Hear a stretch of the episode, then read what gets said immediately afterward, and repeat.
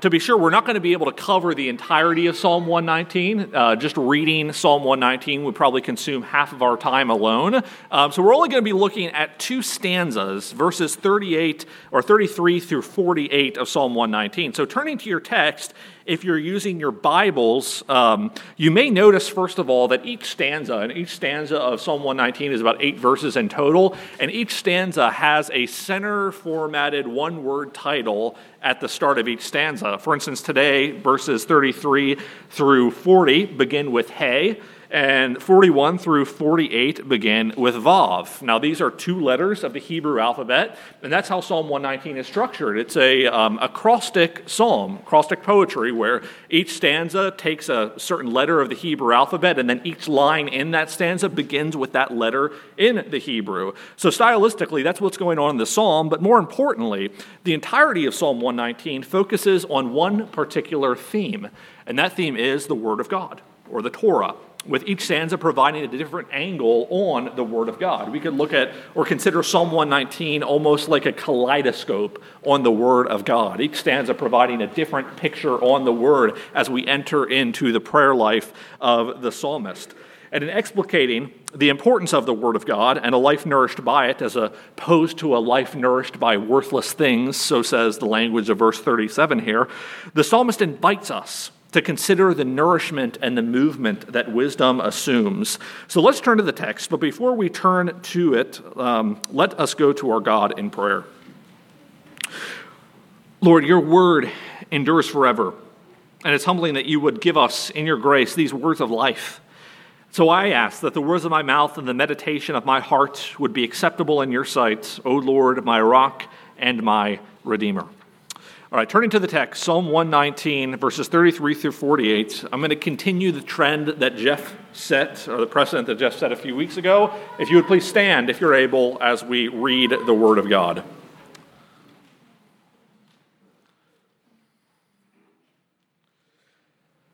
Teach me, O Lord, the way of your statutes, and I will keep it to the end.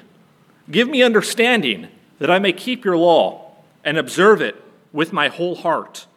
Lead me in the path of your commandments, for I delight in it. Incline my heart to your testimonies, and not to selfish gain. Turn my eyes from looking at worthless things, and give me life in your ways. Confirm to your servant your promise, that you may be feared. Turn away the reproach that I dread, for your rules are good. Behold, I long for your precepts. In your righteousness, give me life. Let your steadfast love come to me, O Lord, your salvation according to your promise. Then shall I have an answer for him who taunts me, for I trust in your word. And take not the word of truth utterly out of my mouth, for my hope is in your rules. I will keep your law continually, forever and ever, and I shall walk in a wide place, for I have sought your precepts. I will also speak of your testimony before kings and shall not be put to shame. For I find my delight in your commandments, which I love. I will lift up my hands towards your commandments, which I love, and I will meditate on your statutes. This is the word of our Lord. Please be seated. Well, as we've worked through several different Psalms this morning or this summer, specifically the different categories of the Psalms, moving in and out of Psalms of lament, Psalms of thanksgiving, Psalms of praise, and so forth, we've seen just how variegated the Psalms truly are in that they open up for us a full range of expressions befitting the Christian life some of which may be more accented during certain seasons of our lives than others, but all of which are appropriate for the entirety, the totality of the Christian life. And we've discussed this summer what it looks like for us to cultivate each one of these expressions as a central part of our worship and as a central part of our being as Christians. Simply, what does it look like in our lives for us to cultivate thanksgiving or to cultivate lament? These are expressions that should be central to our worship, our communion with God, and our being as Christians. And the hope is that we've talked about how to cultivate, what it looks like to cultivate each one of those expressions in the Christian life.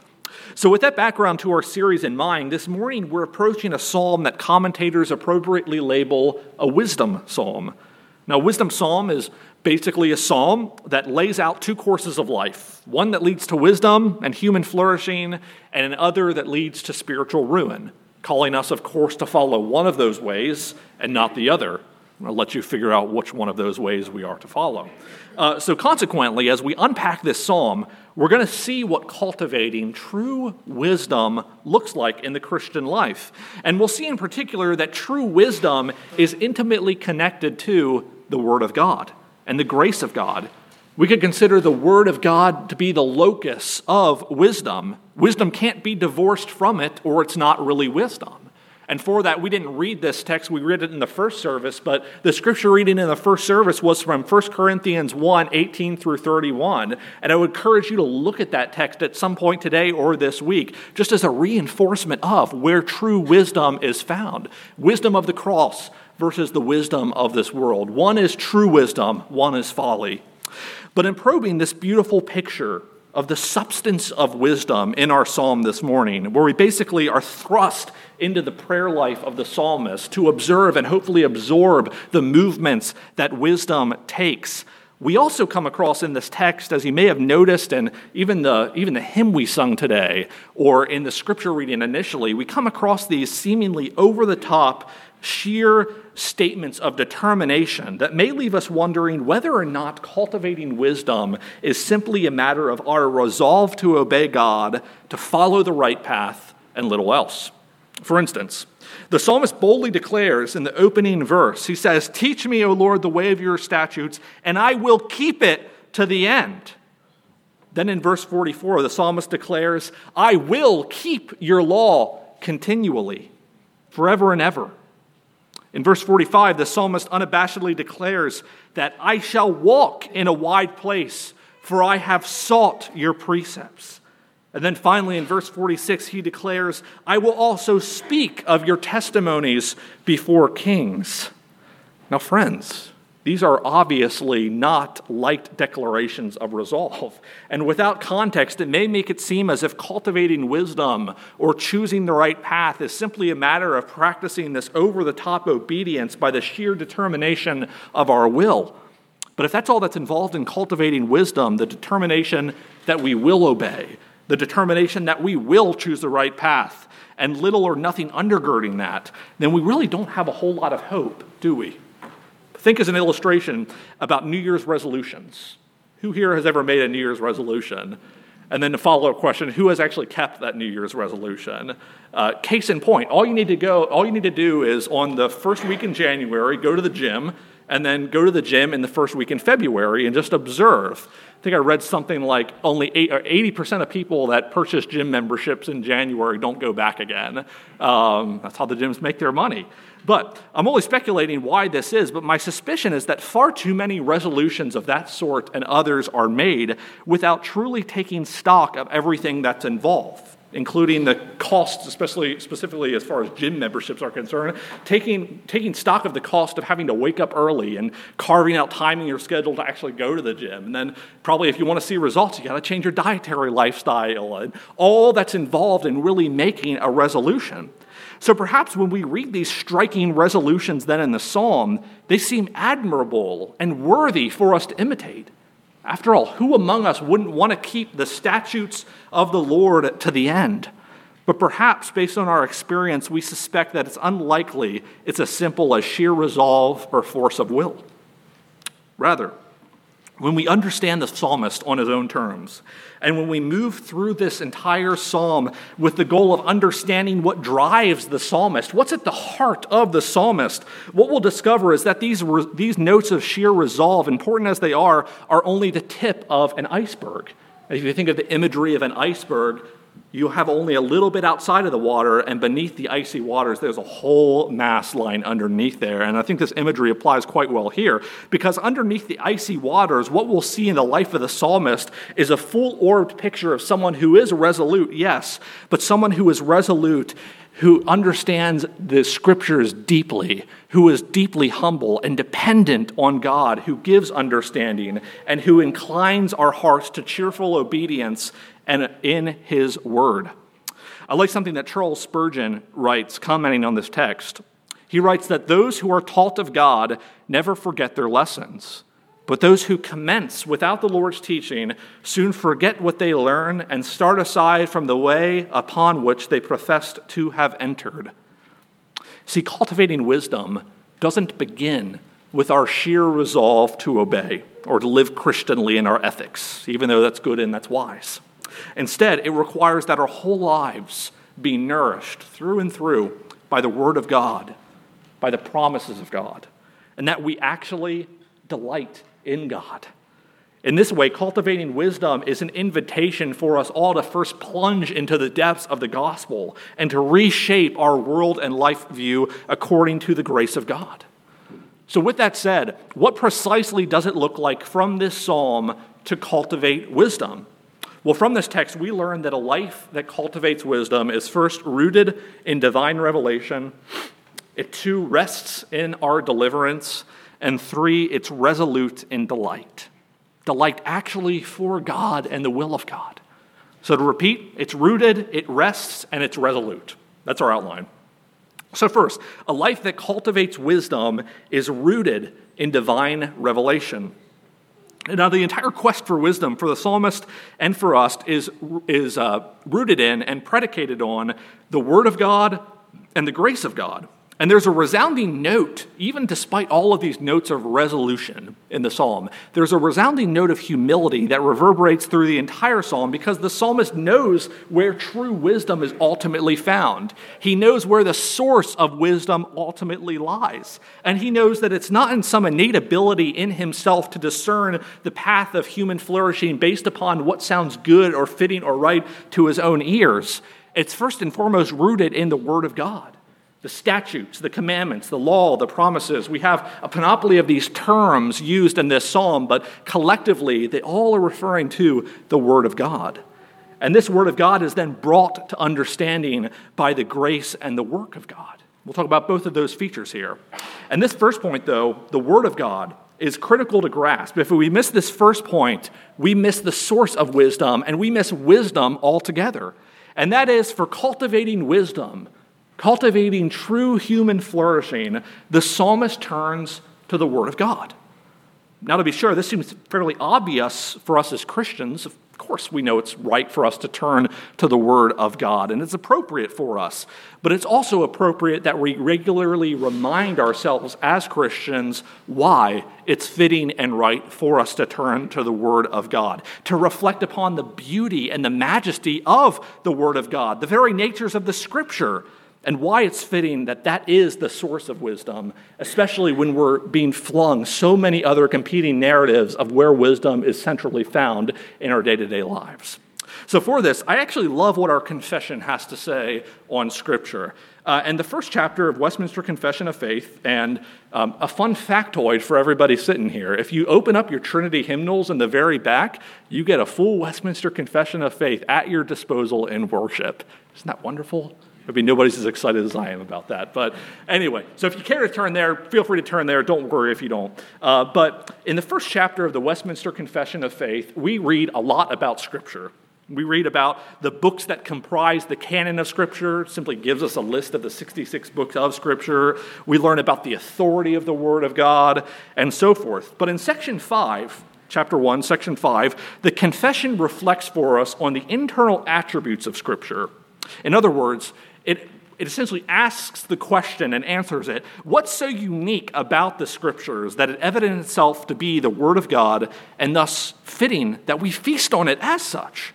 And we read this in westminster confession of faith chapter 1 section 5 we may be moved and induced by the testimony of the church to a high and reverent esteem of holy scripture and the heavenliness of the matter the efficacy of the doctrine the majesty of the style, the consent of all the parts, the scope of the whole, which is to give all glory to God, the full discovery it makes of the only way of man's salvation, the many other incomparable excellencies, and the entire perfection thereof are arguments whereby it doth abundantly evidence itself to be the Word of God Yet, notwithstanding our full persuasion and assurance of the infallible truth and divine authority thereof is from the inward work of the Holy Spirit, bearing witness by and with the Word in our hearts.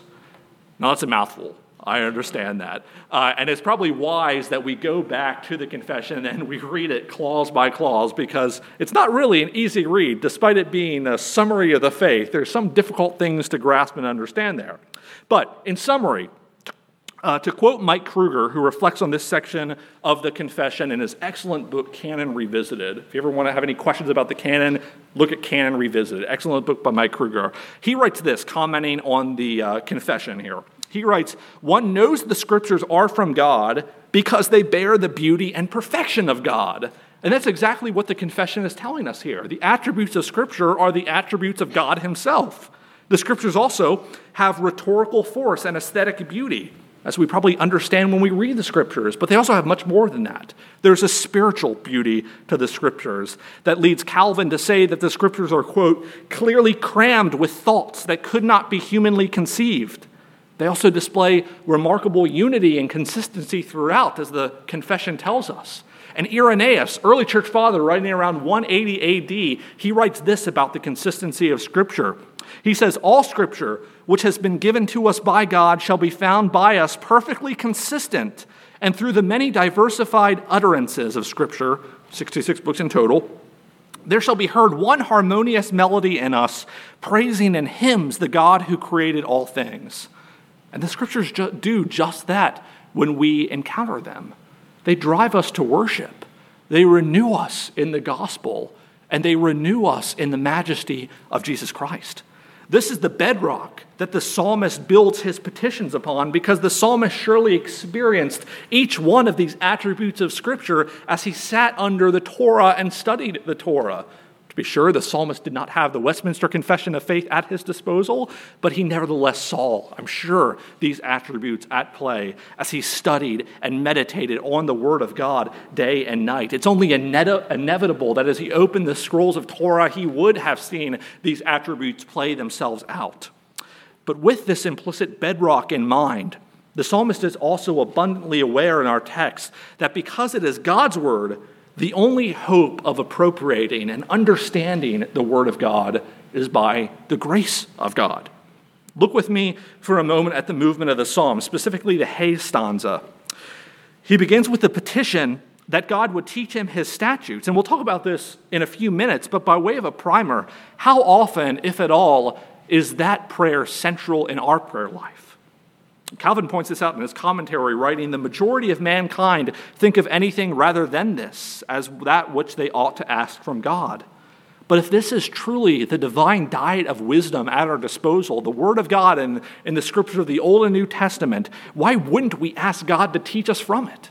It's only fitting and right that we would because we need the grace of God to understand and to rightly handle and appropriate the Word of God. And this is exactly the movement of the Hey stanza where the psalmist leads. Because following the first petition, the psalmist continues, pleading with God, Give me understanding that I may keep your law, and then lead me in the path of your commandments, for I delight in it.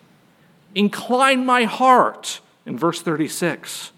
Turn my eyes in verse 37, confirm to your servant your promises. In verse 38. Friends, as we're invited into the prayer life of the psalmist here, we discover the centrality of God's revelation and, the, and grace as the root of all true wisdom.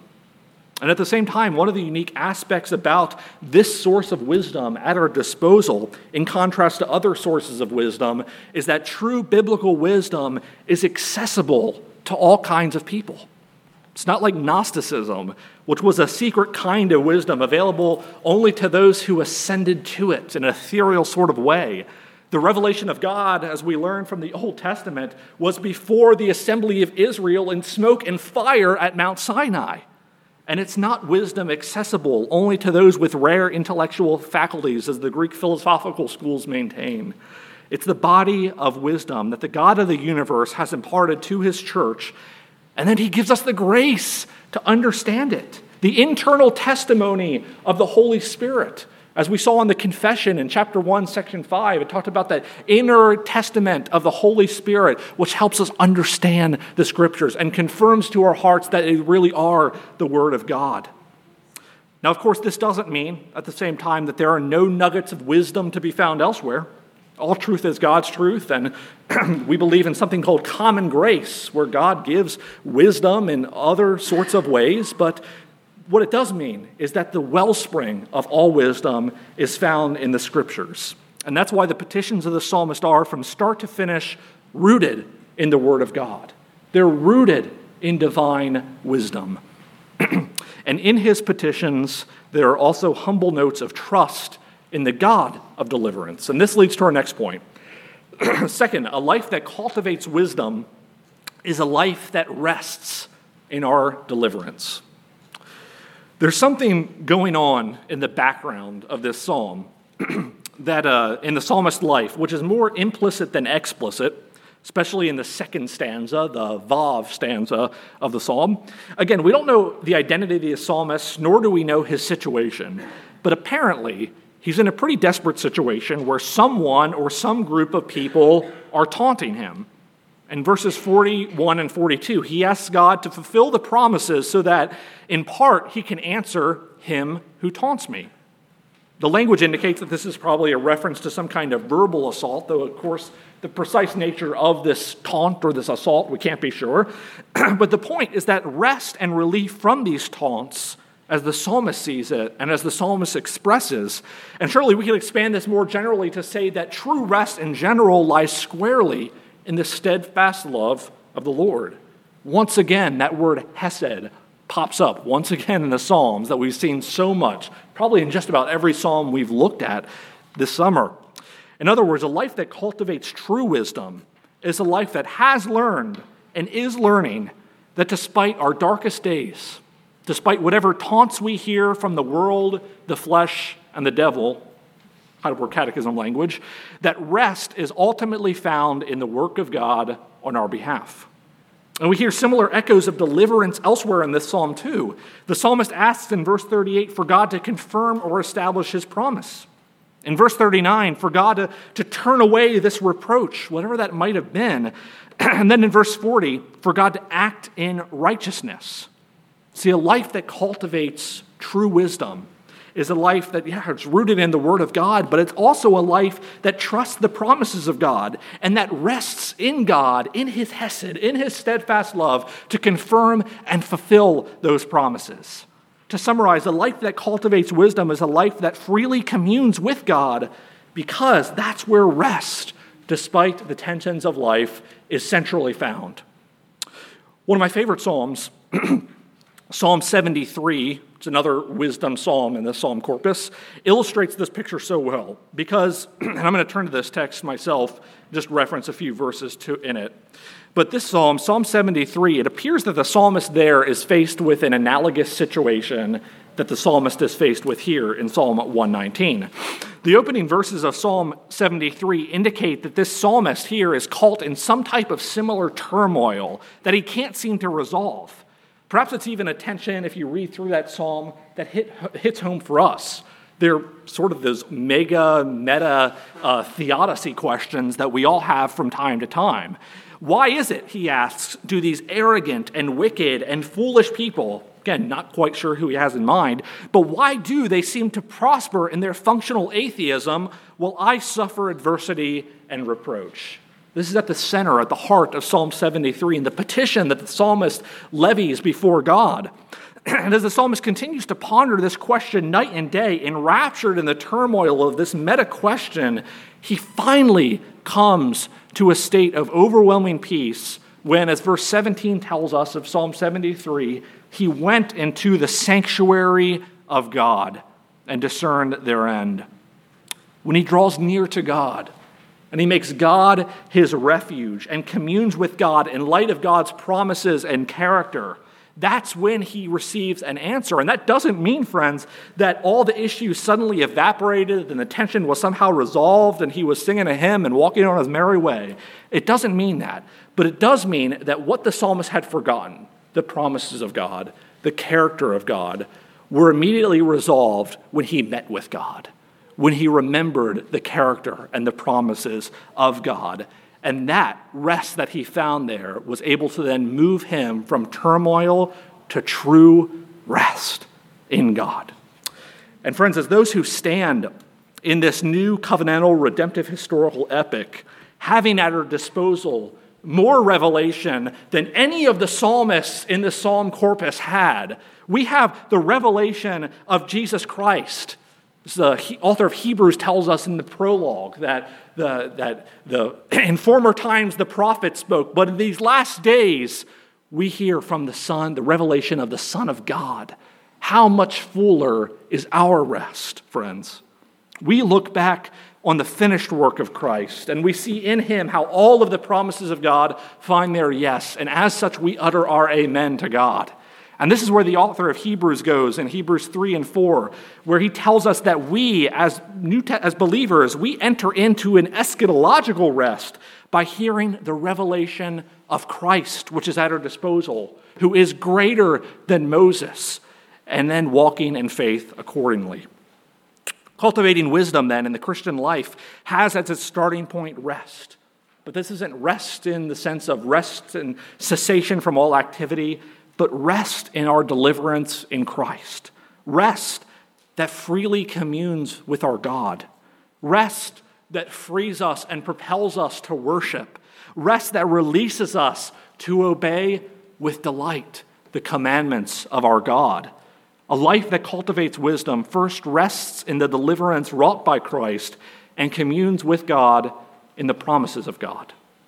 Then this leads to our final point. Finally, a life that cultivates wisdom is a life that is resolute in delight. Now, in a sense, we've come full circle to the questions that we posed in the introduction. the question was posed what do we do with these seemingly over the top notes of resolve on the lips of the psalmist? Is cultivating wisdom, choosing the right path, simply a matter of sheer determination, divorced from any substance or gospel substructure? Well, of course not. Rather, these notes of determination and resolve, as we've just seen, are rooted in the context of the life of the psalmist, who, as we've seen, depends on the word of God and the grace of God for wisdom, and then rests in the deliverance of God based on his promises. And it's only when the Christian life is rooted from start to finish as such that we can resolve and delight to tread the path of wisdom as the psalmist does. Picture with me as an illustration, real quick. Again, I know I'm moving around to various other texts, but I'm going to keep doing it and do it one more time. Uh, I'm going to go to Isaiah 6 for a moment. Isaiah 6 is a text I know Jeff has referred to quite a bit. It's a text we refer to quite a bit. It's actually a text, if you didn't know, that has a lot of influence on the way we structure our corporate worship service.